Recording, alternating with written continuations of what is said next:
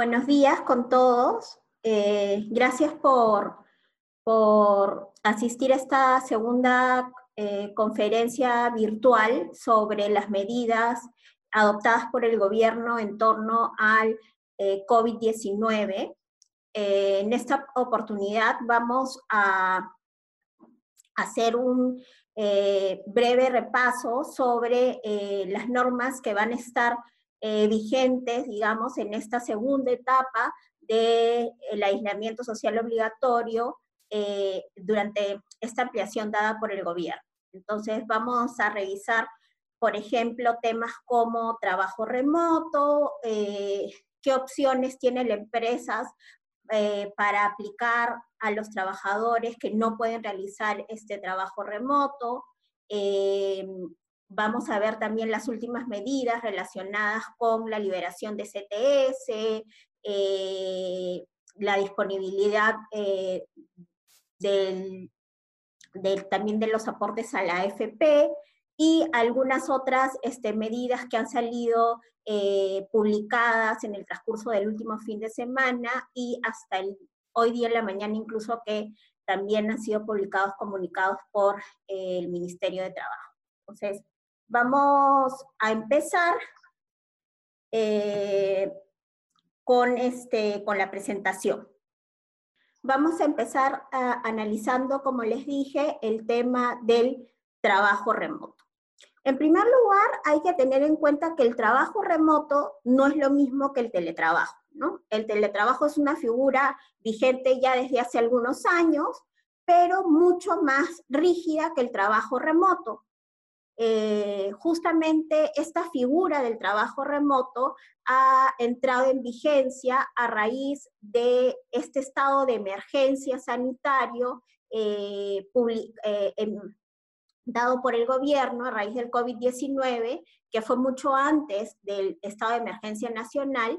El estado de emergencia sanitario dura 90 días es un periodo mucho más amplio que el estado de emergencia nacional y el estado y la orden eh, eh, eh, de, inmovilización social obligatoria. Entonces, el trabajo remoto es una figura especial que ha sido creada justamente para este estado de emergencia nacional. ¿Y en qué consiste? Estamos hablando igual de una prestación subordinada de servicios pero la característica esencial es que el trabajador no acude al centro de trabajo habitual, sino que presta sus servicios en donde, en su domicilio o en, el lugar donde está cumpliendo el aislamiento social obligatorio. Em, para tales efectos, se utilizan equipos o medios informáticos, eh, los que pueda proporcionar el empleador, y eh, estos equipos o medios informáticos pueden ser proporcionados por el empleador, pero también pueden ser proporcionados por el trabajador. ¿Y qué pasa si el trabajador eh, es quien proporciona estos equipos? Finalmente, las partes pueden acordar que los gastos derivados del uso de tales equipos, medios informáticos o cualquier medio que emplee para la realización del trabajo remoto pueda ser compensado, ¿no? Eh, pero esto es solamente en caso lleguen a un acuerdo las partes, si no, eh, cada quien, digamos, asume eh, los gastos que haya, los que haya incurrido durante la, la, prestación del trabajo remoto. Esto es una diferencia clara también con el teletrabajo en el que el empleador siempre asume el gasto de estos equipos o medios informáticos. esta, esta figura del trabajo remoto no requiere un acuerdo escrito con el trabajador. Esto es una facultad del empleador. ¿Qué quiere decir? El empleador de manera unilateral decide eh, cambiar el lugar en donde se va a prestar el servicio y ya no va a ser el lugar habitual, el centro de trabajo habitual, sino que eh, será el lugar en donde el trabajador está cumpliendo su aislamiento social obligatorio. Entonces, no se requiere un acuerdo escrito ni verbal con el trabajador, es una facultad que el empleador eh, establece y, eh, o implementa y el trabajador debe acatar. Esta eh, modalidad de trabajo es aplicable, aplicable, o resulta también aplicable a aquellas personas que se desempeñan en modalidades formativas laborales, ¿ya? Eh, en la medida que esto sea aplicable de acuerdo a las funciones que realizan, y también a aquellas personas que no pudieron ingresar al país por este cierre de eh, fronteras que determinó el Ejecutivo no aplica a trabajadores que hayan sido diagnosticados con el COVID-19 o que se encuentren gozando con un descanso eh, médico. Vamos a ver después que eh, estos trabajadores van a tener que informar cuando termine su descanso médico para que el empleador pueda eh, informarles sobre la aplicación del trabajo remoto en caso este resulte compatible con sus funciones. ¿no? Este es el digamos, el concepto de trabajo remoto eh, y es importante tener en consideración que este, esta modalidad se puede, se puede aplicar mientras dure el estado de emergencia sanitaria. No, solamente mientras eh, dure el estado de emergencia nacional que va hasta eh, Semana Santa, sino durante toda la emergencia sanitaria que son 90 días, que es un periodo mucho más amplio. Ahora, ¿cómo se determina qué trabajadores pueden realizar trabajo remoto y, y quiénes no? En primer lugar, evidentemente, la primera consideración que hay que tener en cuenta es la naturaleza de las funciones que realiza el trabajador. Habrán, habrá funciones que se puedan realizar mediante trabajo remoto y otras que no. Eh, evidentemente, eh, por ejemplo, en la labor operativa, eh, aquellos operarios no podrán realizar trabajo remoto, pero generalmente las personas que realizan, por ejemplo, trabajo de oficina sí lo podrán hacer. un punto importante a tener en cuenta es que los trabajadores que pertenecen al grupo de riesgo sí o sí tienen que realizar trabajo remoto o, eh, y en caso no se pueda eh, realizar este trabajo remoto, tienen que otorgar una licencia con goce de haber compensado. ¿no? ¿Quiénes son estos trabajadores que eh, pertenecen al grupo de riesgo? Aquellos que tienen más de 60 años o que tienen algunas enfermedades como hipertensión, por ejemplo, cáncer, alguna otra enfermedad que pueda complicar el cuadro del COVID-19 en caso eh, sean contagiados. Eh, y finalmente, hay que tener en cuenta también eh, que respecto de aquellos trabajadores que aún pueden seguir laborando, en la medida, porque la empresa para la que trabajan realizan actividades esenciales, en la medida que estos trabajadores puedan realizar trabajo remoto, habría que priorizar el trabajo remoto porque eh, podrían haber eh, cierto riesgo de contraer el virus, por ejemplo, en, eh, durante el traslado al centro de trabajo, durante el traslado a su casa. Entonces, siempre, en la medida que sea posible, hay que priorizar el trabajo remoto. Ahora, ¿cuáles son las obligaciones de los empleadores durante el trabajo remoto? En este caso, se han establecido eh, obligaciones específicas que tienen que cumplirse sí o sí para aplicar esta figura. En primer lugar, se tiene que comunicar al trabajador sobre eh, la, facultad que ha decidido implementar el, em, el empleador de realizar el trabajo remoto. Esta comunicación puede ser eh, remitida al trabajador por soporte físico o soporte digital. Lo importante es que se deje constancia que efectivamente el trabajador recibió esa comunicación. Entre, entre otras eh, datos que tiene que contener esta comunicación, por ejemplo, se encuentra la duración del trabajo remoto, quién va a aportar los medios eh, o los sistemas que se van a utilizar para realizar el, trabajo remoto. Y, eh, como dije, el plazo de duración también es importante. En segundo lugar, el empleador tiene que comunicar las condiciones y recomendaciones en materia de seguridad y salud en el trabajo. el, trabajador tiene que saber cuáles son estas recomendaciones debe de seguir al momento de realizar el trabajo eh, remoto que estén vinculadas con su seguridad y salud en el trabajo.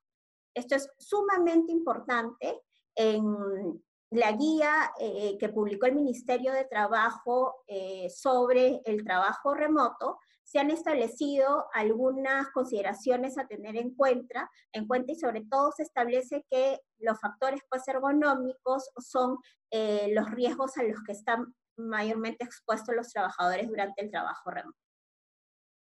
Igual, esta, esta comunicación sobre seguridad y salud en el trabajo puede ser realizada por soporte físico o digital. Lo importante es que el trabajador, el empleador tenga una constancia eh, que evidencie que ha cumplido con esta obligación. En tercer lugar, el empleador, cuando aplica el trabajo remoto, no puede afectar la naturaleza del vínculo laboral y eh, tampoco puede afectar las remuneraciones y condiciones económicas.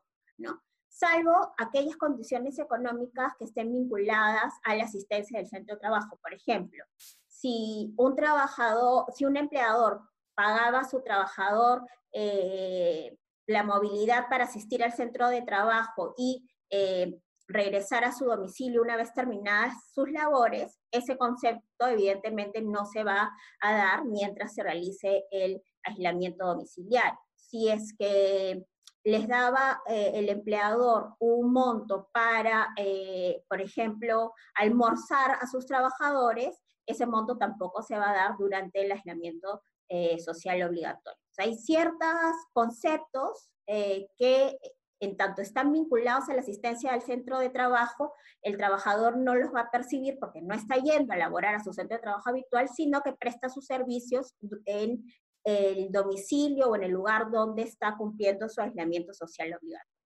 Un tema de suma importancia es que el empleador tiene que tiene la obligación de comunicar al trabajador cuáles son las labores que va a realizar durante el trabajo remoto. Podrían ser las mismas que ejecutaba cuando prestaba sus servicios en el centro de trabajo habitual, y también establecer los mecanismos que se van a implementar para la supervisión eh, eh, del trabajador durante el trabajo remoto. ¿Por qué digo que esto es sumamente importante? Porque se ha establecido que si el empleador no eh, cumple con asignar las labores y con establecer estos mecanismos de supervisión, entonces después no podrá alegar un incumplimiento del trabajador respecto a las labores eh, y por lo tanto no podrá sancionarlos. Y eh, entonces, si queremos hacer, eh, si queremos cuidarnos de que el empleador siga cumpliendo sus labores durante el trabajo remoto, es importante que tenga claro cuáles son las labores que tienen que ejecutar y cuáles son los mecanismos de supervisión que va a utilizar el empleador para ver si realmente está cumpliendo o no con sus labores, ¿no? Y en caso de incumplimiento, así va a poder sancionarlo, dependerá del grado de incumplimiento eh, en el que haya incurrido el trabajador, se podrán aplicar las medidas que correspondan, que podrían ser desde una amonestación eh, verbal hasta el despido en caso se incurra en una falta muy grave establecida en la legislación laboral. Eh, como dije antes, es también importante que el empleador determine cuáles son los medios y los mecanismos que van a ser utilizados durante el trabajo remoto y en caso eh, se implementen nuevos sistemas, eh, plataformas, eh, aplicativos informáticos para realizar el trabajo remoto, es importante que el empleador brinde una capacitación previa a los trabajadores sobre el uso correcto de estos sistemas que se han implementado para el trabajo remoto. un tema importante también es que eh, se otorgue facilidades, o sea, el empleador debe otorgar facilidades a los trabajadores para acceder a estos eh, sistemas o plataformas que se implementen y eh, también debe comunicar cuáles son las reglas de confidencialidad y protección de datos que el trabajador deberá seguir. Finalmente, el empleador debe precisar el canal a través del cual el, trabajador debe comunicar sobre los riesgos que en materia de seguridad y salud en el trabajo, el trabajador pueda eh, identificar de manera adicional mientras que realice el trabajo remoto. Y también eh, este canal va a servir para que el trabajador informe sobre cualquier accidente de trabajo que sufra durante el trabajo remoto. Estas son las obligaciones eh, las obligaciones respecto de los empleadores. Ahora vamos a ver cuáles son las obligaciones que tienen los trabajadores al momento de realizar el trabajo remoto. En primer lugar, cumplir con las medidas de seguridad y salud en el trabajo que han sido o que deben haber sido informadas por el empleador, ¿no? Eh, en segundo lugar, también cumplir con todas estas medidas de seguridad de la información, protección de datos, confidencialidad de las que hablé hace un momento que el empleador debe comunicar a los trabajadores. Evidentemente también debe estar disponible durante la jornada de trabajo. El trabajador no puede ausentarse durante la jornada de trabajo, no estar eh, disponible para el empleador, tiene que estar disponible debe entregar evidentemente los trabajos encargados en el horario o la jornada que se establezca y está prohibida la subrogación. ¿Esto qué quiere decir? Que el, trabajador no puede delegar sus funciones o el cumplimiento de sus funciones a una, a una tercera persona. Tiene que ser él mismo porque la relación laboral es de carácter personal. Es el mismo trabajador quien tiene que cumplir con sus funciones. Evidentemente también tiene que participar en los programas de capacitación, por ejemplo, en caso se implemente un sistema informático, una eh, plataforma nueva para desarrollar el trabajo remoto y el empleador deba capacitarlo, el trabajador está en la obligación de atender esta capacitación. Tiene que informar también cualquier desperfecto de los medios de comunicación para que el empleador pueda eh, finalmente arreglar estos inconvenientes y seguir realizando el, trabajo remoto de manera regular. Y finalmente, eh, si cuenta con descanso médico, debe informar ello al, empleador, así como la, la conclusión de este descanso para que el empleador pueda darle las órdenes o las indicaciones que tiene que seguir respecto a la realización del trabajo remoto. ¿Ok? Eh, eh, ahora vamos a hablar básicamente sobre la jornada de trabajo durante el trabajo remoto, que tiene ciertas reglas especiales. En primer lugar, eh, lo que se ha establecido en la norma es que va a aplicar la jornada de trabajo que estaba vigente antes de, de implementarse el trabajo remoto, salvo que las partes convengan una jornada de trabajo distinta, que será aplicada durante eh, la vigencia del trabajo remoto. en principio, aplica la que estaba vigente antes eh, de implementarse el trabajo remoto, excepto que las partes eh, establezcan una jornada distinta a aplicar durante el trabajo remoto. Evidentemente, si se pacta una jornada distinta específicamente para el trabajo remoto, no puede exceder la jornada máxima legal, que sabemos que es de 8 horas diarias o 48 horas eh, semanales. Hay que tener en cuenta que hay trabajadores que están exonerados de la jornada máxima de trabajo, que son los que normalmente están exonerados, los trabajadores de dirección, los que no se encuentran sujetos a fiscalización inmediata, los que prestan servicios intermitentes. En cuarto lugar, se puede acordar también con el trabajador que distribuya su jornada de trabajo en los horarios que mejor le convenga al trabajador de acuerdo a sus necesidades, siempre respetando obviamente la jornada máxima de trabajo, y esta distribución se puede hacer solamente durante seis días a la semana porque hay que respetar el descanso semanal obligatorio, que es por lo menos de un día eh, o de 24 horas en una semana. Eh, finalmente, eh, como hemos dicho, el trabajador tiene que estar disponible durante la jornada de trabajo para que pueda realizar todas aquellas coordinaciones que requiere el empleador para el cumplimiento de sus funciones. Entonces, si el trabajador no está disponible en la jornada de trabajo que, regía antes eh, en el, para sus labores o en la jornada de trabajo que haya pactado para la realización del trabajo remoto, si el trabajador no está disponible durante esta jornada, eh, eso calificaría como un incumplimiento que sería pasible de sanción. En cuanto a la vigencia del trabajo remoto, como hemos dicho, el trabajo remoto va a estar vigente, o la facultad del empleador de implementar el trabajo remoto va a estar vigente durante toda la emergencia eh, sanitaria. ¿no? Hay que distinguir eh, dos grupos de trabajadores siempre, que son los trabajadores que pertenecen al grupo de riesgo y aquellos que no pertenecen al grupo de riesgo. Respecto a los trabajadores que pertenecen al grupo de riesgo, hay una obligación de aplicar el trabajo eh, remoto durante la emergencia sanitaria y aquellos trabajadores que no puedan, eh, que por sus funciones no resulte compatible la aplicación del trabajo remoto, entonces eh, el empleador debe otorgar una licencia con goce de haber sujeta a compensación posterior.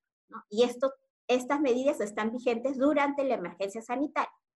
Respecto de los trabajadores que no forman parte del grupo de riesgo, durante la emergencia nacional se va a aplicar este, este trabajo remoto en la medida que esto sea, eh, digamos, posible de acuerdo a las funciones de los trabajadores y eh, pudiendo el empleador incluso extender la implementación del trabajo remoto durante eh, la emergencia sanitaria.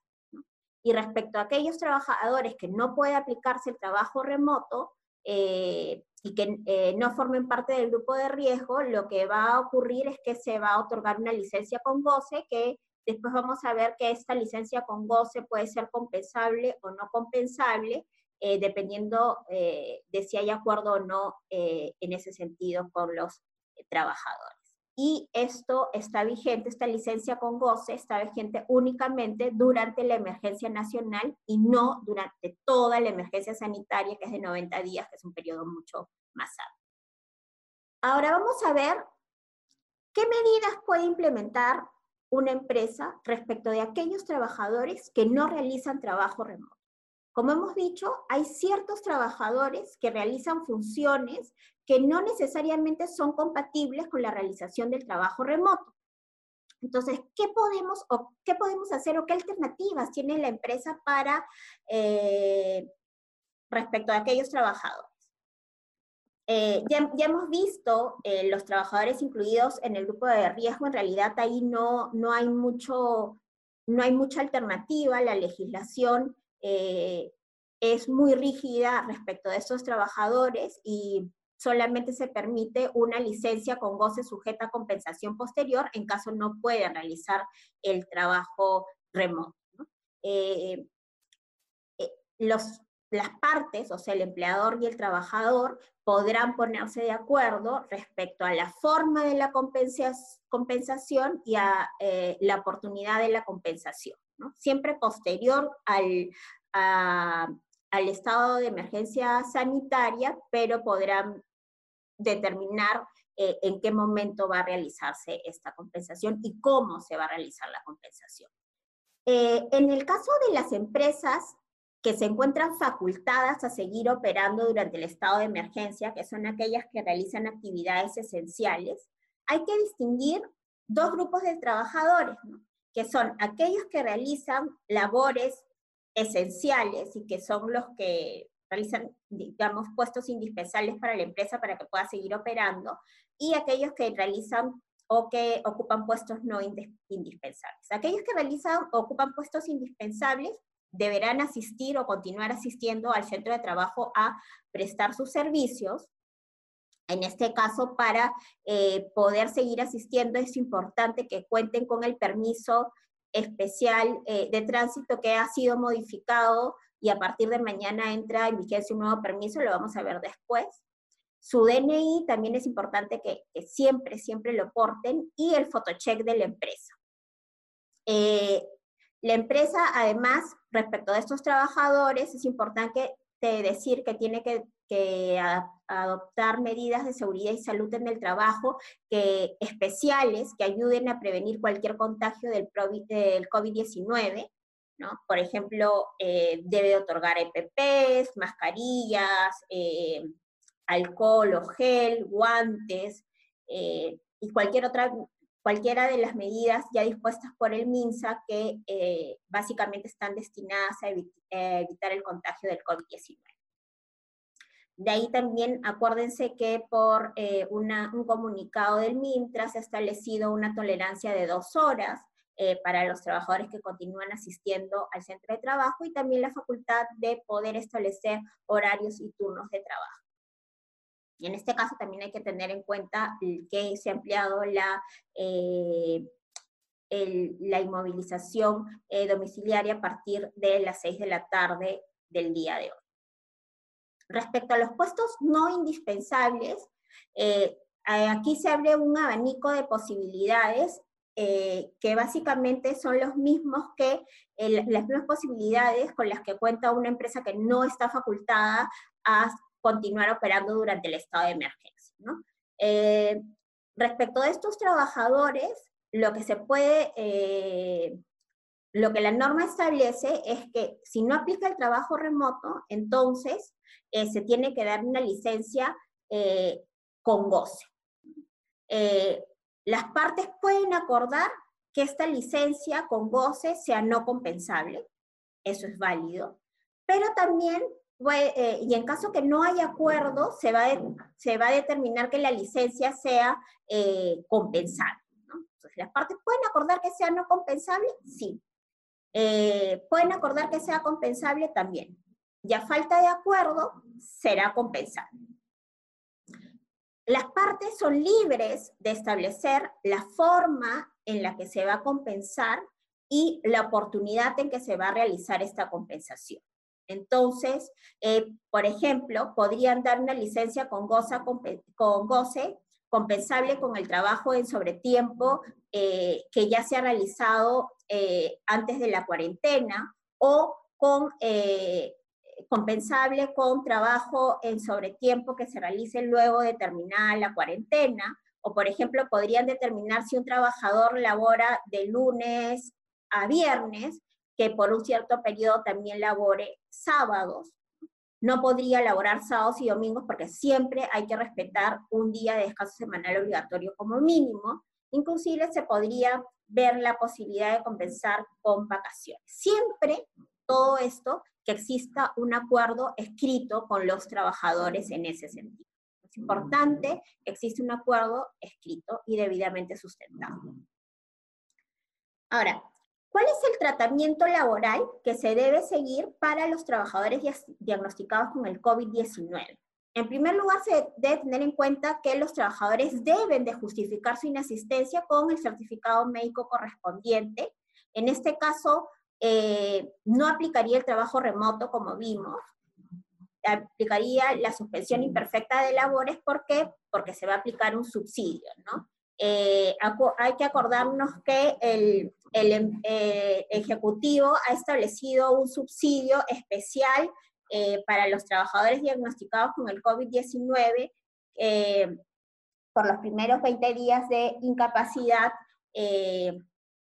o sea, por los primeros 20 días que no acudan a laborar, en este caso no va a ser el, empleador quien pague la remuneración, sino que va a aplicar este subsidio que ha establecido el gobierno. Ahora, adicionalmente a lo que ya hemos conversado, hay otras medidas que se pueden implementar en las empresas para reducir el impacto de todas estas eh, normas que ha dado el gobierno respecto al COVID-19. Siempre que hay un acuerdo, por ejemplo, se puede eh, reducir la remuneración de los trabajadores. Se podría reducir la remuneración sin reducir la jornada de trabajo o también reducir la remuneración y la jornada de trabajo. En, todo, en cualquier caso, en cualquiera de estos dos, se requiere acuerdo escrito con los trabajadores en ese sentido, y esta reducción, en la medida de lo posible, debería ser temporal. Eh, mientras que, este, digamos, eh, la empresa no esté solvente, estas medidas deberían de estar vigentes. Ahora, si es que hay acuerdo, podría ser una reducción, digamos, indefinida de la remuneración. Eh, también se podría cambiar la modalidad de contratación. Por ejemplo, podrían este, suscribirse eh, contratos de trabajo part-time. Requiere acuerdo escrito con los trabajadores. Acordémonos que los contratos part-time tienen una formalidad que seguir, que deben ser eh, de todas maneras celebrados por escrito. Eh, se puede acordar también el otorgamiento de vacaciones, eh, vacaciones que ya haya generado el trabajador o incluso adelantar vacaciones en caso eh, ya tenga un récord trunco. Y finalmente también es posible aplicar la suspensión perfecta de labores por caso fortuito y fuerza mayor. ¿Qué es eh, la suspensión perfecta por caso fortuito, fuerza mayor que está contemplada en la legislación laboral? Eh, la suspensión perfecta implica que el trabajador no presta servicios y el empleador no paga remuneración alguna. Y esto es posible en determinados casos. Por ejemplo, cuando se presenta un caso fortuito de fuerza mayor, como el que estamos viviendo. Caso fortuito es un hecho imprevisible eh, que no pudo preverse, que va a ser, o que sería el hecho de la pandemia del COVID-19. Y un caso de fuerza mayor es también un hecho imprevisible, pero con intervención del hombre. Por ejemplo, el estado de emergencia nacional y eh, el aislamiento social obligatorio que ha decretado el gobierno peruano. O sea, en este caso, en realidad estamos, o en, en esta coyuntura, estamos ante un caso fortuito y de fuerza mayor. En este escenario, la legislación permite la suspensión perfecta de labores hasta por un plazo máximo de 90 días. Hay todo un procedimiento a seguir, pero básicamente eh, son cuatro los pasos que tiene que seguir un empleador para implementar la suspensión perfecta de labores por caso fortuito y de fuerza mayor.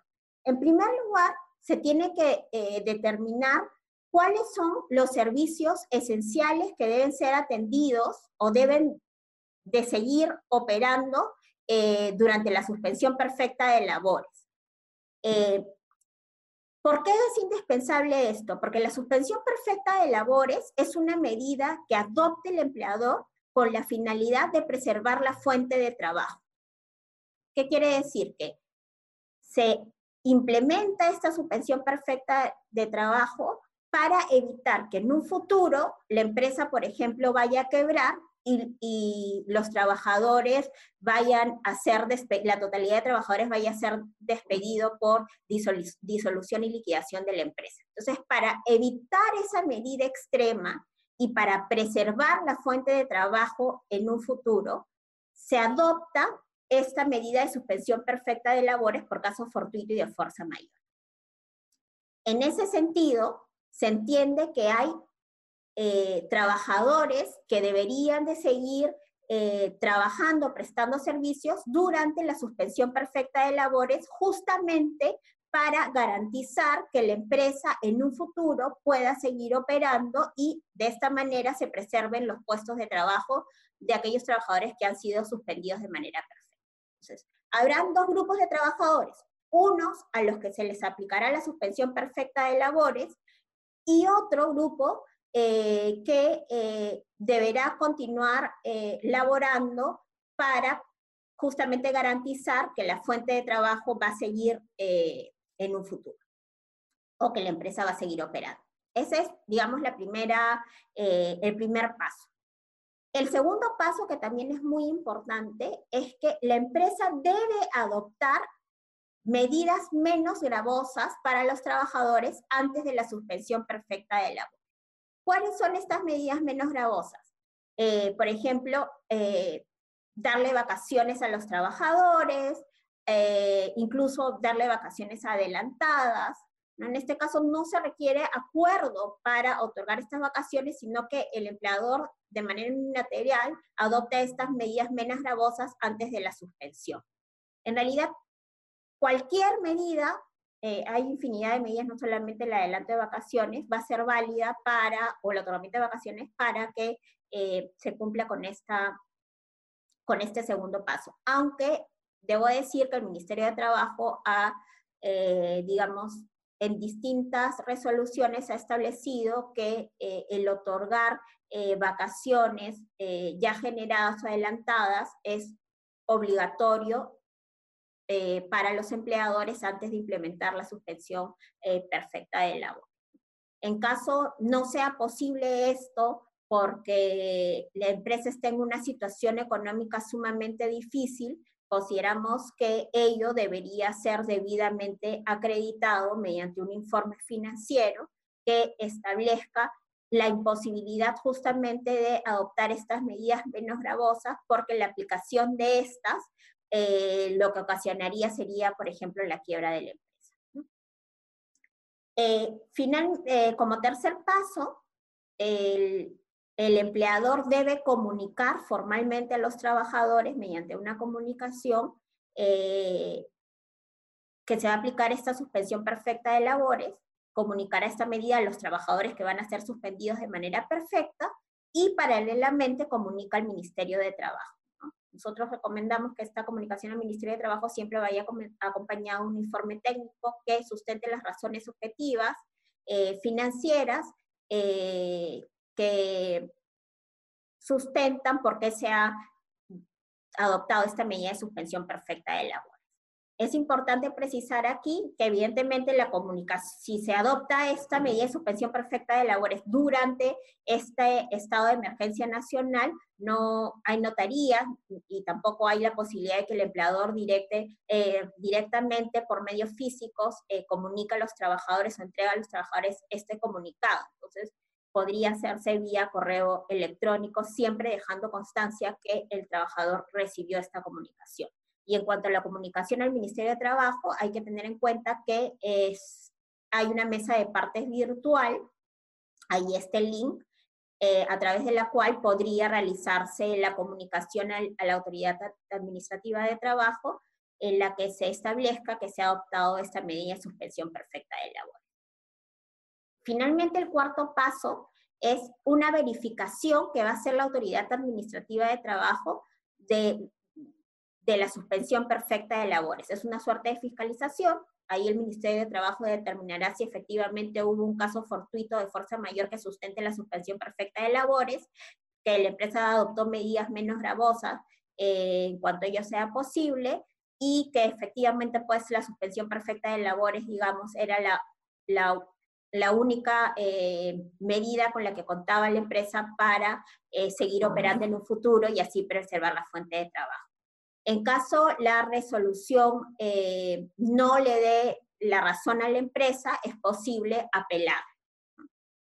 Entonces, la suspensión perfecta de, labores por caso fortuito y de fuerza mayor es una opción válida de los empleadores o que podrían aplicar los empleadores en caso pues no puedan afrontar eh, o no tengan la capacidad económica para este, seguir otorgando, por ejemplo, una licencia como eh, ahora vamos a ver cuál es la incidencia de las medidas del COVID-19 eh, en el pago de ciertos beneficios laborales.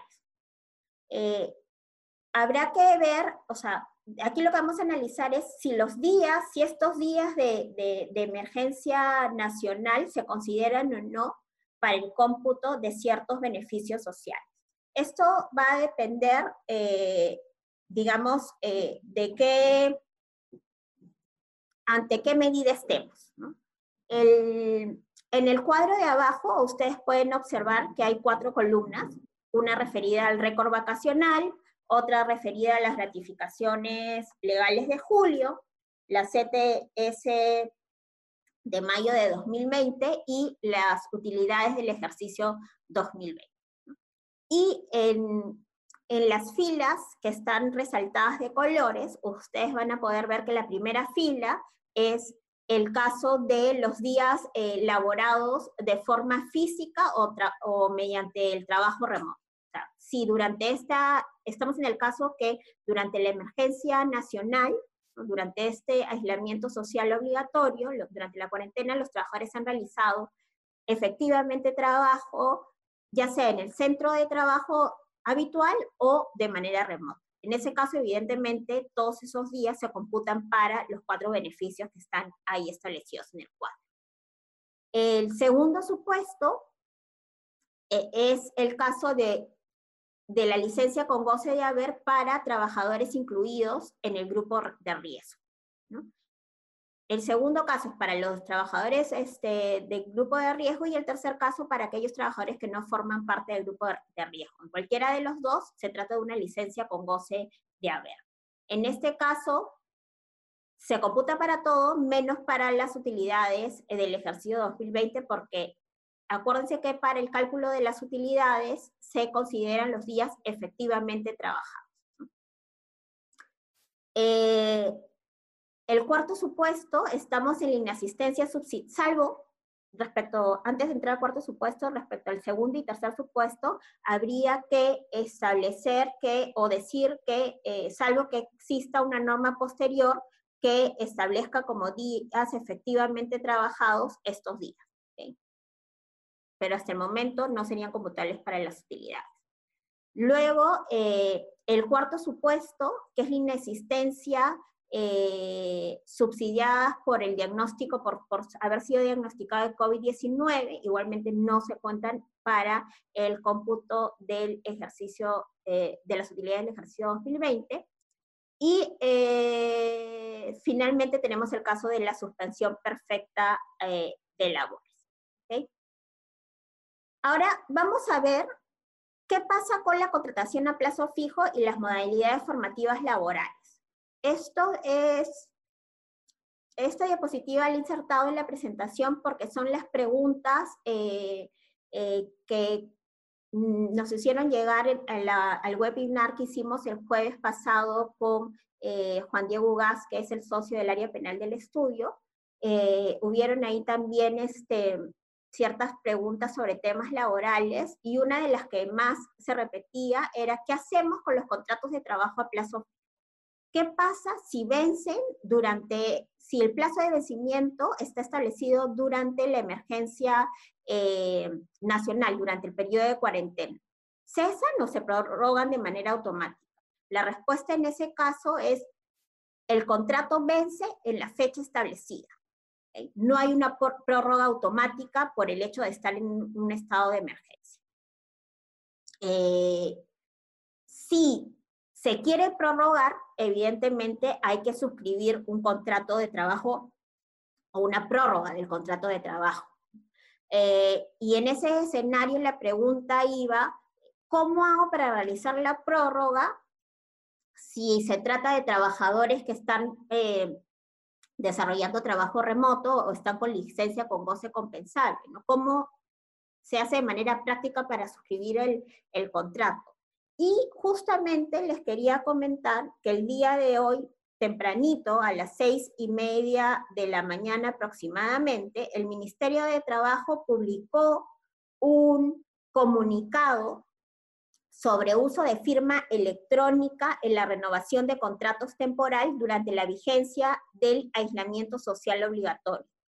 Y lo que establece básicamente es que, dada la coyuntura actual, ¿no? En la que es imposible que le, o no en todos los casos un empleador se puede reunir con el trabajador para suscribir la prórroga, eh, se faculta a suscribir estas, a, incluir en estas prórrogas o usar eh, la firma digital o cualquier firma electrónica, ¿no? Inclusive, excepcionalmente, eh, se establece que se puede expresar la voluntad de las partes de prorrogar el contrato a través de la firma escaneada. Entonces, eh, si se quiere prorrogar un contrato de trabajo a plazo fijo con, los trabajadores durante esta, este estado de emergencia nacional, sería válido que eh, la empresa eh, redacte la prórroga, el acuerdo de prórroga, lo firme incluso utilizando una firma escaneada y ese acuerdo se lo remita, por ejemplo, al trabajador vía correo electrónico y el trabajador devuelva eh, ese contrato también mediante correo electrónico eh, con su firma, por ejemplo, escaneada. Eso sería válido. Y lo mismo eh, aplicaría, por ejemplo, creemos para el caso de las renovaciones de los convenios de prácticas o cualquier otra modalidad formativa laboral. En ese caso igual también aplica la misma regla respecto al, cese por vencimiento de plazo. ¿no? O sea, si un convenio de modalidad formativa laboral tiene o ha estipulado como fecha eh, de vencimiento algún día eh, durante la, la, cuarentena, durante el periodo de cuarentena, este convenio cesa ese día que se ha establecido, no hay una prórroga automática. Y eh, respecto a las modalidades formativas laborales, hay una distinción importante que hacer. Si se trata de una persona que está sujeta a una modalidad formativa laboral, pero que no pertenece al grupo de riesgo, O sea, que no es mayor a 60 años o, no sufre ninguna enfermedad que podría complicar el cuadro del COVID-19. Eh, eh, si no pertenece al grupo de riesgo, se, le da, se establece el trabajo remoto en la medida que sea posible o en caso de ello no sea posible, entonces se otorga una licencia sin subvención. Pero si se trata de una persona que está sujeta a una modalidad formativa laboral que sí pertenece al grupo de riesgo, que sí pertenece al grupo de riesgo, en ese caso se aplica el trabajo remoto en la medida que sea posible y eh, en caso de ello no sea posible, sea una licencia sin, eh, no, sea una licencia con subvención. Para los casos de trabajo de riesgo que pertenece a un grupo de riesgo, sí se da eh, subvención y si no pertenece al grupo de riesgo no se da subvención, a menos que la empresa estipule que sí será este, compensable esa licencia. Esa es una distinción importante a tener en consideración.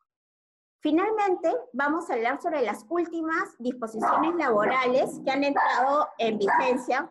Perdón.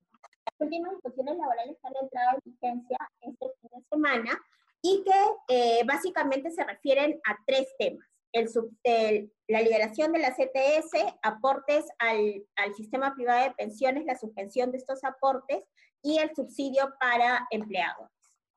En cuanto a la CTS, se ha establecido que el trabajador puede retirar hasta la suma de 2.400 soles. ¿no? Para ello basta la solicitud del trabajador, que incluso se puede hacer vía eh, digital, no requiere ir presencialmente al banco. Eh, esta libre disponibilidad está vigente durante toda la emergencia sanitaria, durante los 90 días, e inclusive se ha dado eh, la posibilidad de que el gobierno pueda autorizar una segunda liberación eh, durante este periodo de emergencia sanitaria, que sería igual a 2.400 soles. Respecto a la suspensión de aportes al FP, eh, se ha suspendido el pago del aporte obligatorio que equivale al 10% de la remuneración y la comisión sobre flujo respecto al mes de abril. Es importante precisar que se va a continuar pagando, reteniendo y pagando la prima del seguro de invalidez y sobrevivencia. Y ahí se ha dado también la posibilidad de que esta eh, suspensión de pago de, de retención y, pago de aportes al FP eh, se amplíe a mayo del 2020. Finalmente, respecto al subsidio para empleadores, se ha establecido que eh, se va a otorgar un subsidio del 35% por cada eh, trabajador que gane una remuneración bruta mensual de 1.500 soles. Para determinar qué empleadores y respecto de qué trabajadores se va a otorgar este subsidio, lo que se va a tener en consideración es la planilla electrónica del mes de enero del 2020, que debió ser presentada al, a más tardar el 29 de febrero. Y eh, un tema importante es que eh, el empleador tendrá derecho a este subsidio en la medida que haya cumplido con declarar de salud del periodo correspondiente a enero del 2020. Y que solamente se van a considerar aquellos trabajadores que no hayan sido dados de baja antes del 15 de marzo del 2020. Esos son los, tres este, nuevas disposiciones que han sido implementadas eh, el fin de semana pasado y que van a estar vigentes durante, esta, eh, durante el estado de emergencia sanitaria. Finalmente, eh, vamos a hablar del nuevo pase laboral para trabajadores esenciales que necesiten movilizarse durante el estado de emergencia nacional hay que tener en cuenta que el permiso especial de tránsito está vigente hasta hoy, el que tramitamos al inicio de la emergencia eh, nacional. A partir de mañana entra en vigencia este nuevo permiso. Eh, este, este permiso solamente va a poder ser, ser tramitado para aquellos trabajadores que son dedicados a actividades esenciales. Y se solicita igual a través de la página web de la Policía Nacional del Perú. Se van a pedir datos adicionales que no se pedían eh, para el permiso vigente hasta hoy, para el PEP, por ejemplo, el RUC del empleador, el correo institucional del jefe del trabajador, el horario de trabajo y también es importante eh, precisar que se solicita que se indique el trayecto desde el domicilio hasta el centro de labores, porque este pase solamente eh, puede ser utilizado para ir al centro de trabajo y regresar a su domicilio. Un tema importantísimo es que el pase solamente va a tener una vigencia de 48 horas, por lo que va a tener que ser renovado constantemente y eh, igual que con el permiso anterior, podrá ser presentado eh, en caso lo soliciten las autoridades policiales o el ejército eh, eh, como una captura de pantalla o en físico, en soporte físico. ¿no? Y ese pase deberá ser presentado juntamente con el DNI y el fotocheck de la empresa. Se ha establecido que si se consigna información falsa al momento de tramitar este pase, eh, ello ocasionará que el trabajador eh, que ha declarado información falsa, digamos, sea denunciado penalmente.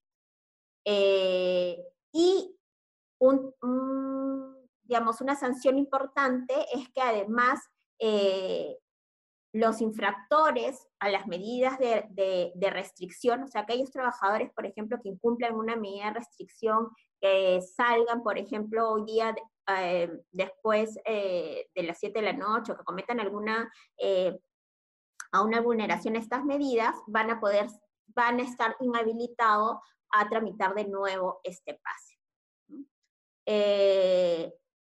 Eso es básicamente lo que les quería los que les quería informar el día de hoy en la conferencia. Ahora vamos a pasar, oh, acá me faltó algunas recomendaciones finales, antes de pasar a las preguntas. Como habíamos visto, eh, se puede realizar la entrega de los documentos durante la emergencia nacional eh, a través de medios electrónicos y ahora con el comunicado del Ministerio de Trabajo, digamos, esta medida es, sumamente viable porque se ha autorizado incluso que las, eh, la firma sea escaneada. esto va a aliviar el tema de recursos humanos tener en cuenta que eh, los plazos legales para el pago de los, de los, beneficios sociales se mantienen y en la medida de lo posible eh, hay que cumplir con estos plazos. Eh, en el caso que hay algún trabajador contagiado con el COVID-19, hay que, en nuestro centro de trabajo hay que tener en cuenta que siempre hay que respetar la confidencialidad como en cualquier tema de, salud, eh, la confidencialidad es, muy importante, ello sin perjuicio de las medidas que debe adoptar o que debería adoptar la empresa para prevenir cualquier contagio.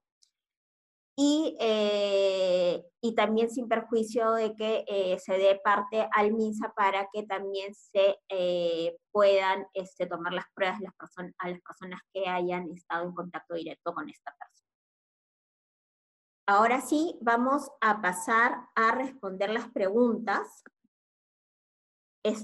la primera pregunta eh, señala, en caso un trabajador eh, se vaya a su casa por presentar síntomas y se hace la prueba y no tiene COVID y regresa a trabajar esos días, esos días no trabajados eh, son compensables, hay que tener acuerdo para compensar o el empleador puede compensarlo, por ejemplo, contra vacación. Sí, pues, se podrían ser esos días compensables y hay que tener, eh, el empleador y el trabajador se tendrían que poner de acuerdo respecto a la forma y a la oportunidad de la compensación. Eh, finalmente, si lo mandas a casa porque un familiar con el que vive está enfermo, hasta que el familiar esté curado y el trabajador esté libre de enfermedad, ese eh, plazo no trabajado también eh, sería compensable, sí, también tendría que ser compensable y los trabajadores y el empleador tendrían que ponerse de acuerdo respecto a la forma y la oportunidad de la compensación. A ver, acá hay una duda sobre la subvención del 35%. Dice, esta subvención aplica indistintamente a toda la planilla hasta por un monto de 1.500 o solo aplica para trabajadores con una escala salarial de 1.500 o menos? Mira, esta es una buena pregunta. Eh, mi posición es que aplica eh, para trabajadores eh, con una remuneración de hasta 1.500 soles, pero igual, digamos, las dos interpretaciones cabrían de la norma.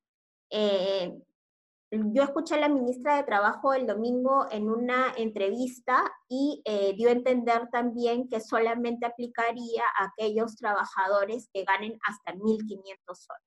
Igual, como tienen que salir este, eh, normas reglamentarias sobre este tema, esperemos a ver qué es lo que dice eh, o cuál es la posición final del gobierno. En todo caso, digamos, mi posición es que son eh, solo aplica a los trabajadores que ganen hasta 1.500 soles. ¿Cómo se paga el tiempo extra en el teletrabajo? Bueno, en, estamos hablando del trabajo remoto, igual que como se paga en, en el trabajo presencial. Hemos señalado que durante el trabajo remoto aplica en principio la misma jornada de trabajo que aplicaba eh, cuando el trabajador iba normalmente a su centro de trabajo a laborar. Entonces, y también hemos establecido que el empleador tiene que eh, implementar informar a los trabajadores cuál va a ser el mecanismo de supervisión eh, durante el trabajo remoto. Y uno de esos mecanismos tendrá que ser cómo es que el trabajador eh, o cómo el empleador va a saber cuándo el momento en que el trabajador inicia la prestación de sus servicios y termina la prestación de sus servicios cada día. Eh, un tema importante en el caso de horas extras es que las horas extras son voluntarias eh, respecto de las dos partes, empleador y trabajador. O sea, no es que yo, trabajador, voluntariamente decido realizar horas extras, ni tampoco es que el, el, el empleador puede imponerme la realización de horas extras. Entonces, en este caso, sería recomendable contar con una política escrita que establezca cómo es que se va a desarrollar el, el, tiempo o el trabajo en horas extras eh, durante el trabajo remoto, ¿no? que por ejemplo establezca que solamente se va a realizar si es que tienen autorización del empleador de su jefe inmediato y que esta autorización podría ser dada por eh, correo electrónico. Y eh, ahí mismo también se podría establecer que la forma de compensación, o sea, si se va a pagar con las sobretasas legales o se va a compensar con el otorgamiento de periodos equivalentes de descanso. ¿Cómo se reconocen los gastos de servicio en el hogar que serán, en el hogar que serán usados para trabajar? En realidad, eh, sería cualquier gasto extra eh, en el que incurre el trabajador. Eh, por ejemplo, podríamos hablar de un porcentaje de de los gastos de luz, del servicio de Internet, pero recordemos que en el caso del trabajo remoto, eh, no hay una obligación de que la empresa asuma el costo de estos gastos. Solamente la empresa los va a asumir en caso acuerde ello con el trabajador. Si no, el trabajador deberá asumir esos gastos. ¿Quién proporciona los equipos para trabajar? En el trabajo remoto los puede proporcionar tanto el empleador como el trabajador no hay una obligación de que eh, eh, sea el trabajador quien proporcione estos, estos gastos, estos equipos. Sí, vamos a compartir la exposición, la presentación. Eh, voy, a, voy a también corroborar que la, la presentación del viernes sobre el tema penal laboral también sea compartida en principio ya debería haber sido compartida. Igual este, lo voy a corroborar y, vamos a, compartir la presentación. Una vez iniciada la jornada laboral mediante teletrabajo, ¿será permanente? O sea, me refiero que si será continua. Vamos a suponer que empieza a las 8, que tiene una jornada, no sé, de 8 de la mañana a 4 de la tarde. Me imagino que la pregunta va, va referida a que tiene que realizarla de manera continua. O sea, Si se ha acordado que va a aplicar la misma jornada que estaba establecida o que regía antes del trabajo remoto, deberá seguirse las mismas pautas, o sea, la misma hora de inicio de labores, la misma hora de fin de labores, respetando siempre el horario de refrigerio. Pero hemos dicho también que es posible que se pacte que el, que el trabajador pueda distribuir este, su tiempo de trabajo en seis días a la semana eh, de acuerdo a sus necesidades. Entonces, eh, eh, en ese caso podría no ser, digamos, tan rígida como lo era cuando el trabajador prestaba sus servicios en el centro de trabajo. Pero para todo eso se requiere acuerdo y un documento que regule de manera explícita cómo será esta jornada, esta distribución. Me preguntan, ¿qué son las vacaciones adelantadas? Las vacaciones adelantadas son, o sea, los trabajadores tienen derecho a 30 días de vacaciones, calendario, por cada año completo de servicios. Si un trabajador eh, todavía no ha acumulado un año de servicios para una empresa, eh, igual mes a mes va generando vacaciones. Entonces, un número de, vacaciones, número de días de vacaciones. Estas son las vacaciones adelantadas. Las que se van acumulando sin haber cumplido un año de servicios para la empresa o un nuevo año. ¿Qué pasa si una de las partes no acepta o implementa alguna de las propuestas? Eh, me imagino que se refieren a las eh, propuestas, por ejemplo, eh, de compensación de la licencia. En este caso, o sea, la regla general lo que establece es lo siguiente, que los trabajadores que no forman parte del grupo de riesgo en primer lugar, se aplica el trabajo remoto y si no, se otorga una licencia con goce. Eh, y en el sector privado, esta licencia con goce, las partes pueden acordar que no sea compensable, o sea, que se paga y de ahí no va a tener que compensar nada el trabajador, o que sea compensable. Si no hay un acuerdo, se va a entender que es una licencia con goce compensado. Y eh, las partes en este escenario podrán ponerse de acuerdo respecto a la forma y a la manera en que se va a hacer esta compensación. Eh, ¿Qué pasa si no acepta el trabajador o no hay un acuerdo respecto a la forma y a la oportunidad de la compensación? Esto es un tema que no está establecido de manera expresa en las normas que regulan el COVID-19, pero hay que tener en cuenta normas eh, muy semejantes, por ejemplo, las que se dan cada vez que se declara un día no laborable compensable. En este caso, se ha establecido que sea el empleador como en estos casos de los días no laborables compensables, se establece que sea el empleador quien finalmente decida la forma y la oportunidad de la compensación a falta de acuerdo con el trabajador. Creemos que se podría aplicar la misma medida aquí, este, eh, en, facultad del poder de, dirección eh, de la empresa, en aplicación de esta facultad directriz. Dice, un trabajador puede negarse a realizar labores en lugares de riesgo. Esta pregunta es interesante.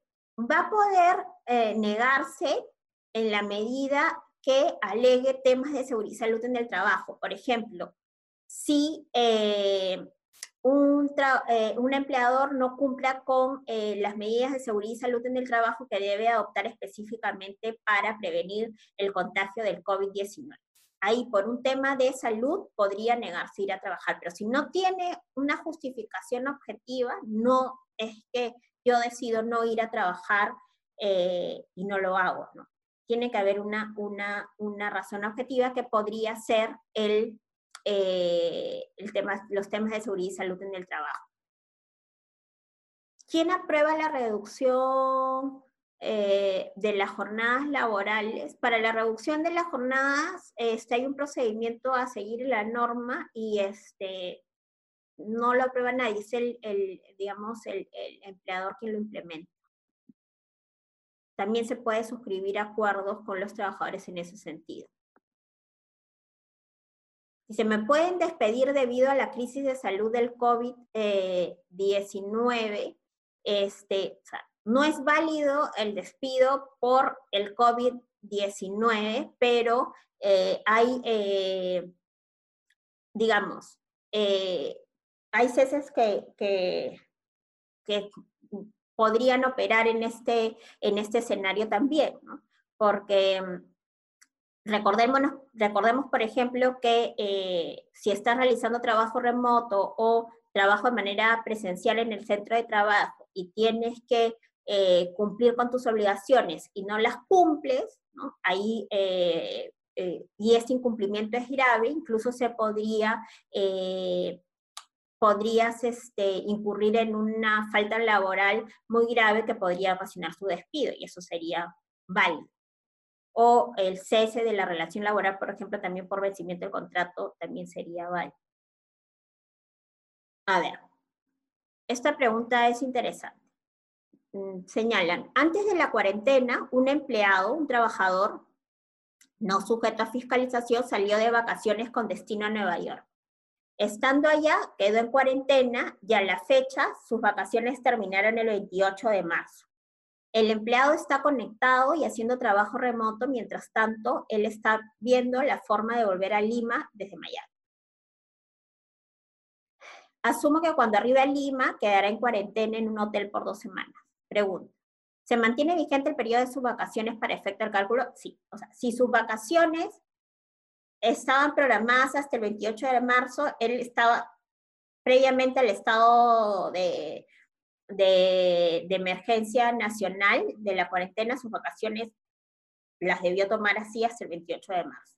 Y este, se le pagará la remuneración vacacional correspondiente. Pasadas sus vacaciones, ¿es válido considerar trabajo remoto? Sí, eh, porque incluso hay una disposición de las normas que regulan el trabajo remoto que señalan que se aplica esta modalidad de trabajo para aquellas personas que están en el extranjero y que no pudieron regresar al Perú justamente por el cierre de fronteras. A su arribo en Perú, en las dos semanas en cuarentena, ¿podría continuar con trabajo remoto? Efectivamente, sí podría continuar con trabajo remoto. Eh, sí, esa sería la pregunta. si es que puede realizar trabajo remoto, puede realizar, eh, puede realizarlo, no hay ningún problema. Dice, ¿a partir de cuándo puede elaborar en campo el personal de, de, riesgo? ¿A partir del 13 de abril o a partir del 9 de junio? Eso es una pregunta importante porque como hemos visto en la presentación, el personal que pertenece al grupo de riesgo, que son aquellas personas mayores de 60 años o que sufren alguna de las enfermedades que podría complicar el cuadro del COVID-19, en ese caso se ha establecido que el trabajo remoto debe aplicar como primera opción durante todo el estado de emergencia sanitaria, no solo hasta el 13 de abril, sino durante todo el estado de emergencia sanitaria y eh, en caso no se aplique o no aplique el trabajo remoto por la naturaleza de las funciones del personal, entonces se, se, deberá otorgar durante toda la emergencia sanitaria, no solo hasta el 13 de abril, el, eh, un, una licencia con goce compensable. Eso es respecto al personal de riesgo. Entonces, el personal de riesgo no se incorporará a trabajar eh, el 13 de abril, sino este, de manera posterior cuando acabe el estado de emergencia sanitaria. Ya. Eh, aquellos trabajadores que no pueden desarrollar su trabajo en casa, ¿se les debe dar licencia con goce? Eh, sí, hemos dicho que sí. En cuanto a la... En el caso de que el empleador decida asumir parte de los costos por el trabajo remoto, ¿cómo se hace? Eh, Sí, la CTS se paga con normalidad para los trabajadores que realizan trabajo remoto, ¿no? Porque es como que si o siguen laborando, ¿no? no hay ninguna diferencia, sino, o sea, la única diferencia del trabajo remoto con el trabajo habitual es que no prestan servicio en el lugar de la empresa, en el centro de trabajo, sino en su domicilio. Dice, si un trabajador del grupo de riesgo firma un documento que ellos quieren trabajar cuando termina la cuarentena, ¿es permitido? En principio no, porque existe esta disposición que se tiene que eh, realizar trabajo remoto o eh, una licencia con goce compensable durante todo el periodo de emergencia sanitaria. Dice, buen día, el trabajo remoto aplica para trabajadores en planilla y para los que emiten recibo por honorarios. O sea, en realidad el trabajo remoto es eh, para trabajadores en planilla, ¿no? Quienes prestan recibos por honorarios, eh, se entiende que es, eh, personal que no está sujeto a subordinación. Y en teoría ellos pueden realizar su trabajo de la manera que mejor eh, les acomode. En teoría ni siquiera tendrían que ir al centro de trabajo, sino que ellos sería mejor que lo desde su casa. Entonces. Pero la diferencia es que los trabajadores en planilla son trabajadores subordinados. Quien emite recibos por honorarios son trabajadores, son, es personal no subordinado. Sí, dice, si me encuentro en un hotel pasando mi cuarentena por haber regresado al extranjero, ¿puedo seguir laborando mediante trabajo remoto, al igual que compañeros que se encuentran en casa? Sí, yo no veo realmente ningún problema, ¿no? Al menos que haya sido diagnosticado con COVID-19, porque para los diagnosticados con COVID-19 no aplica el trabajo remoto. Pero si no has sido diagnosticado con COVID-19 y estás pasando tu cuarentena ahí, digamos, estás en la misma situación que todos los que este, no realizamos o no trabajamos para empresas que realizan trabajo esencial, que estamos en, aislados, ¿no? Y que podemos aplicar el trabajo remoto. la única restricción es que haya sido, estés con descanso médico o que haya sido diagnosticado con el COVID-19. Dicen, los trabajadores sin fiscalización, ¿cuál es el horario que deben cumplir durante el periodo de emergencia? En realidad, los trabajadores sin fiscalización, eh, no, no, justamente al no estar sujetos a fiscalización, eh, acordémonos que no, eh, no le aplican este, la jornada máxima legal de trabajo y tampoco tienen derecho a horas extras. En todo caso, deberían de estar disponibles, si es que van a hacer este eh, trabajo remoto deberían hacer, estar disponibles en el horario de atención normal de la empresa. Estoy tratando de ver alguna pregunta que no esté repetida. ¿Se puede manejar? ¿Se puede manejar flexibilidad horaria considerando que la mayoría tiene que atender ahora también labores domésticas? Sí, como comenté, en el trabajo remoto hay una posibilidad de, de establecer una jornada distinta las partes pueden pactar una jornada distinta aplicable al trabajo remoto e inclusive pueden pactar que el trabajador pueda distribuir su horario de trabajo, su jornada, en seis días a la semana atendiendo sus necesidades. ¿no? Pero para eso requiere, se requiere acuerdo entre las partes. Si no, tendrá eh, que aplicarse la misma jornada y horario de trabajo que estaba vigente antes del trabajo remoto. Sí, esto es una buena pregunta. Tenemos ocho personas de seguridad, no son empresa privada en universidad para que cuiden lógicamente la infraestructura y bienes, pero en el nuevo pase laboral no hay una opción para registrar. ¿Alguna recomendación? Yo me he dado cuenta que hay muchas, eh, que la lista que contempla el nuevo pase es una lista, digamos, mutilada de las actividades esenciales. No están todas las actividades esenciales. Entonces, ahí hay que tener en cuenta que eh, podría pasar, eh, la recomendación sería eh, buscar alguna actividad parecida a la que más encaje y este y en todo caso esa, esa sería la opción, ¿no? Pero sí, hay, hay muchas actividades esenciales que no, no, no están contempladas en ese permiso. Supongo que con el transcurso de los días se va a ir este, se va a ir este, actualizando esa información. ¿Qué pasa si no hay acuerdo sobre la forma y oportunidad de la compensación de los trabajadores incluidos en el grupo de riesgo No hay una norma específica, como lo dije, pero eh, en virtud de la facultad directriz del empleador, eh, entendería que es el empleador finalmente quien decide eh, la forma y la oportunidad de la compensación. La licencia con goce compensable con trabajo adicional en descanso semanal obligatorio. Claro, en ese caso estamos en el supuesto, por ejemplo, de un trabajador que labora de lunes a viernes. Entonces se puede acordar que la compensación se realice, eh, que vaya, por ejemplo, no sé, dos sábados eh, al mes eh, y así hasta agotar este, la compensación. Eso sí es válido, sería un acuerdo válido. Lo que no sería válido es que vaya a trabajar sábados y domingos a la vez, porque hay que respetar eh, por lo menos eh, el, descanso semanal obligatorio, sea, el mínimo que es de un día. Teniendo en cuenta la fiscalización posterior en supuestos de suspensión perfecta, ¿qué consecuencias enfrento si la autoridad concluye de manera definitiva que no debí realizar la suspensión? Bueno, se va a ordenar que inmediatamente los trabajadores, digamos, se reincorporen a sus puestos de trabajo y que se les pague la remuneración correspondiente a la suspensión que no, que fue declarada como no válida, ¿no? Este sería en, principio la consecuencia.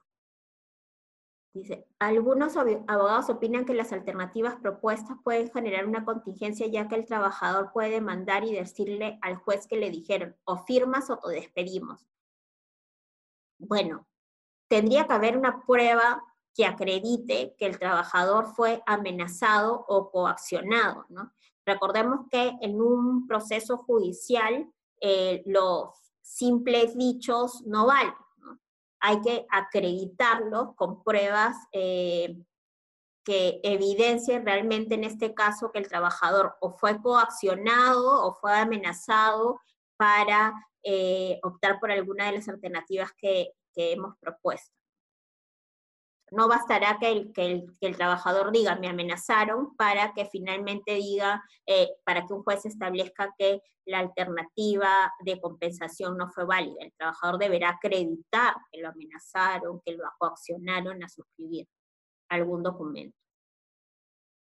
Por favor, explique si el Ministerio de Trabajo en sus informes no acepta la suspensión perfecta.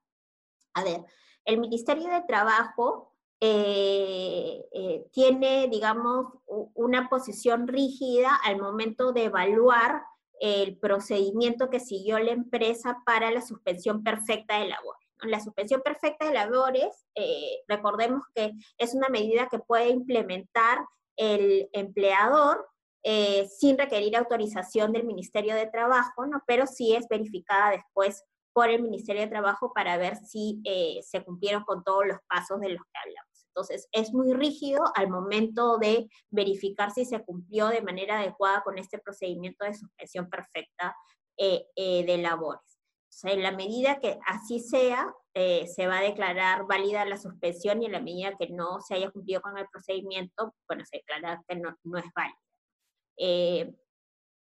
Ahora también no podemos este, ser ciegos y hay también acá una arista política que hay que tener en consideración. Entonces, en este caso hay que ser este, los más estrictos posibles en caso se adopte la decisión de eh, la suspensión perfecta de labores y eh, sigamos eh, todo el procedimiento debidamente para que después el ministerio no tenga pretextos para no aceptar esta suspensión.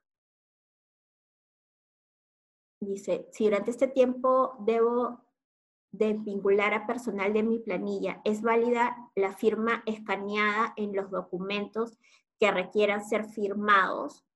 Eh, sí, o sea, deberíamos de seguir la misma lógica del comunicado del Ministerio de Trabajo eh, respecto a la renovación de los contratos de trabajo. Por ejemplo, si vamos a cesar a una persona contratada a plazo fijo por vencimiento del plazo del contrato y hay que expedirle la liquidación de beneficios sociales, el certificado de trabajo y los demás documentos relativos al cese, eh, creo que eh, durante el estado de emergencia nacional eh, debería de eh, permitirse que estos documentos cuenten con eh, la firma digital o la firma escaneada. Y luego, una vez superada la emergencia nacional o la cuarentena, se podría regularizar esta documentación y hacerle llegar al trabajador los documentos con este, la firma holográfica. Mm, ¿La firma es digital o puede ser solo escaneada? Puede ser escaneada también, como hemos dicho. El Ministerio de Trabajo lo ha permitido mediante un comunicado. Este, mm, ¿Cómo proceder con trabajadores que sin sustento de por medio no acuden a trabajar? No están dentro del grupo de riesgo. No es posible aplicar trabajo remoto por ser actividad indispensable. O sea, si tienen que continuar eh, laborando, el empleador eh, podría este, sancionarlos, ¿no? Y incluso podrían incurrir en la falta grave de abandono de trabajo hay que, si realmente no hay un sustento eh, objetivo que, digamos,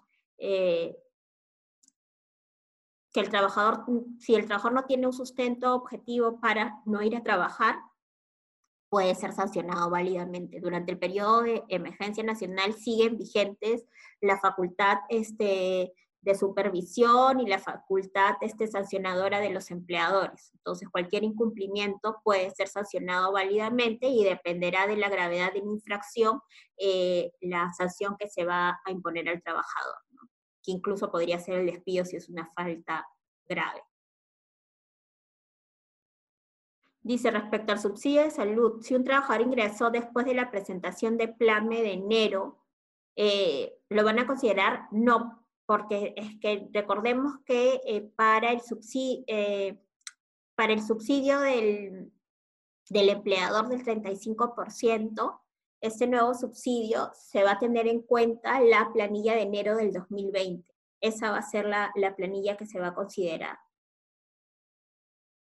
¿Qué pasa con vacaciones otorgadas anteriormente para el estado de emergencia? Eh, por ejemplo, vamos a suponer que yo acordé con mi empleador que tomaría vacaciones del primero de abril al 13 de abril. Esas vacaciones, en teoría, serían vigentes, o sea, debería de tomarse las vacaciones del primero al 13 de abril, salvo que eh, se convenga ¿no? Eh, cambiar eh, la oportunidad de goce de las vacaciones.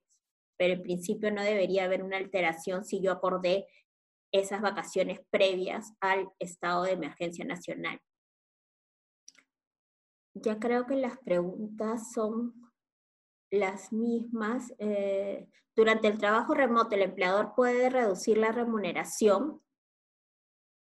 Eh, a ver, se supone que una de sus obligaciones es no afectar la naturaleza del vínculo ni la remuneración. Hay que tener en cuenta que eh, durante este periodo y en general, las partes pueden acordar la reducción de la remuneración. Es válido que las partes, mediante un documento escrito, acuerden la reducción de la remuneración. ¿no? Eh, no habría ningún problema siempre que exista un acuerdo escrito y mejor si hay una razón objetiva. Hay muchas empresas que no van a recibir los mismos ingresos porque no, no están operando de manera regular y están adoptando este, ciertas medidas en acuerdo con los trabajadores para justamente preservar la fuente de trabajo. O sea, todo acuerdo es válido en principio. Si tengo empleados cuyos contratos de trabajo a plazo fijo terminan a fines de junio, les puedo cambiar su modalidad de contrato part-time hasta la finalización. Sí, o sea, en cualquier eh, escenario, las partes pueden acordar eh, pasar de un contrato full time, digamos, a un contrato part time, pero se requiere acuerdo escrito en ese sentido, ¿no? Y eh, la celebración de un contrato de trabajo part time. No hay problema. Mm. Dice, en el caso de una trabajadora embarazada cuyo contrato a plazo fijo está por vencer, hay una contingencia si no se renueva dicho contrato. En la medida que estemos hablando de un contrato de trabajo a plazo fijo válidamente celebrado, que cuente con una causa objetiva que sustente la contratación temporal del personal, el contrato eh, vence en la fecha establecida allí. No hay una prórroga automática. Dice, ¿es prioridad y obligatorio otorgar vacaciones o adelante de ellas? Hemos dicho que esta medida, eh, digamos, es obligatorio otorgar vacaciones o, adelante de vacaciones eh, como una medida menos gravosa eh, para los trabajadores en el escenario de una suspensión perfecta de labores. Es posible que el empleador no pague las horas no trabajadas por el empleador durante la jornada de trabajo remoto, es cuando se detecta que el trabajador no estuvo conectado. Ahí lo que hay que hacer, o sea, si un empleador detecta que el trabajador no está cumpliendo con la jornada o el horario de trabajo establecido, lo que corresponde hacer es sancionar al empleado, al trabajador, incluso si es una falta muy grave podría ser despedido. ¿no? La suspensión perfecta de labores eh, solo se comunica al personal, no constituye un acuerdo. Sí, efectivamente es una decisión que toma eh, eh, la empresa y la comunica al personal, previamente debe adoptar medidas menos gravosas para el trabajador. Dice, ¿cómo le pago a los comisionistas? Ellos salen a vender y con ello ganan su remuneración. ¿Ahora qué hago durante el periodo de cuarentena? Ok, en ese caso, o sea, en la medida que no generen comisiones, no se les va a tener que pagar comisiones, se le va a tener que pagar su básico y en caso el básico sea menor a la remuneración mínima vital, por lo menos se le debería pagar la remuneración mínima vital. El nuevo permiso efectivamente solamente en principio, como ha sido estructurado, va a, servir para eh, ir del, domicilio al centro de trabajo y viceversa, ¿no? En el caso de eh, trabajadores que eh, realizan sus labores en distintos lugares, creo que el permiso no te va a dar la opción, no hay una opción que, que establezca ello, en todo caso, se deberá poner el lugar del domicilio principal de la empresa y recomendamos que se emita una carta, que la empresa emite una carta debidamente firmada por el representante de la empresa, que, eh, en la que se explique que el trabajador, eh, por la naturaleza de sus funciones, eh, tiene que trasladarse constantemente de un lugar a otro. Por ejemplo, estamos hablando de de, no sé, de las personas que distribuyen alimentos a las distintas bodegas, supermercados. Ellos no tienen una ruta definida, van de un lugar a otro. en ese caso sería mejor que la empresa redacte una carta y que se establezca que, eh, de acuerdo a sus funciones, los trabajadores tienen que movilizarse de un lugar a otro eh, y eso sería complementado con este nuevo permiso para las opciones de eh, cambio de modalidad de contrato o reducción de remuneración, siempre eh, se requiere acuerdo escrito. Dice, el empleador puede pagar la remuneración de forma fraccionada, es decir, pagar el 50% de la remuneración y el otro 50% distribuido en los siguientes tres meses. ¿Es válido? Sí, podría ser un acuerdo válido, pero para ello se requiere acuerdo escrito con el trabajador. Hay algunas empresas que lo están haciendo en ese sentido. Dice, eh, respecto a la comunicación del trabajo, de la, aplicación de la del trabajo remoto, ¿esta comunicación debe ser hecha a cada trabajador de forma individual o puede hacerse de manera masiva? Aquí lo importante es que todos los trabajadores, cada uno de los trabajadores hayan recibido esta comunicación. Entonces, la, empresa debe tener constancia de que todos y cada uno de los trabajadores a los que se le va a aplicar el trabajar, del trabajo remoto han sido comunicados con la decisión del empleador de adoptar esta modalidad y también es importante que se les informe sobre las medidas y recomendaciones de seguridad y salud en el trabajo. Dice, cese por periodos de prueba son válidos durante el periodo de emergencia. A ver, aquí en este caso, si se trata de un trabajador que está trabajando de manera remota, yo creo que es, en principio, eh, durante el periodo de prueba, eh, se puede despedir a cualquier trabajador sin justificación, sin, que haya cometido, digamos, una falta grave, ¿no? Y tampoco tendrá derecho a la indemnización por despido arbitrario. Entonces, sí sería eh, completamente válido utilizar el periodo de prueba para cesar a un trabajador. Y a ver, una más y ya ¿Cuál es el tiempo mínimo y máximo que se le puede dar suspensión perfecta a un trabajador? el periodo de suspensión perfecta es hasta 90 días. ¿okay? Eh, ese es el, plazo máximo. Una vez eh, vencido este plazo máximo, lo que establece la norma es que las partes podrían acordar un periodo superior y en caso no haya acuerdo y eh, la empresa sigue en una situación difícil, ya ahí incluso se podría adoptar el cese colectivo por caso fortuito y de fuerza mayor. O sea, ya sería, digamos, la medida extrema, en caso ni con la suspensión perfecta de labores se haya podido este, corregir la situación financiera de la empresa. Bueno, creo que eh, ya eh, ahí no, nos quedamos. Hay, hay varias preguntas, pero varias preguntas eh, creo que ya la mayoría las, las he respondido. Muchas eh, gracias por asistir a esta conferencia. Igual vamos a preparar un, resumen con las preguntas y respuestas con las preguntas que no haya sido, no hayamos podido responder en vivo, y lo vamos a colgar en, en, la, en el portal del estudio, en la página web, en donde también pueden encontrar todos los días este, información actualizada eh, sobre cualquier norma que el gobierno haya eh, dado eh, con relación al COVID-19 o cualquier otra medida. siempre pueden este, entrar a la página web del estudio y ahí hay un eh, link específico para ver toda la información relacionada con el COVID-19. Eh, cualquier obligación legal está ahí establecida. Muchas gracias por asistir a esta segunda conferencia y eh, no se preocupen que vamos a responder a las preguntas que no hemos podido responder en vivo a través de un documento que lo vamos a colgar en la página web.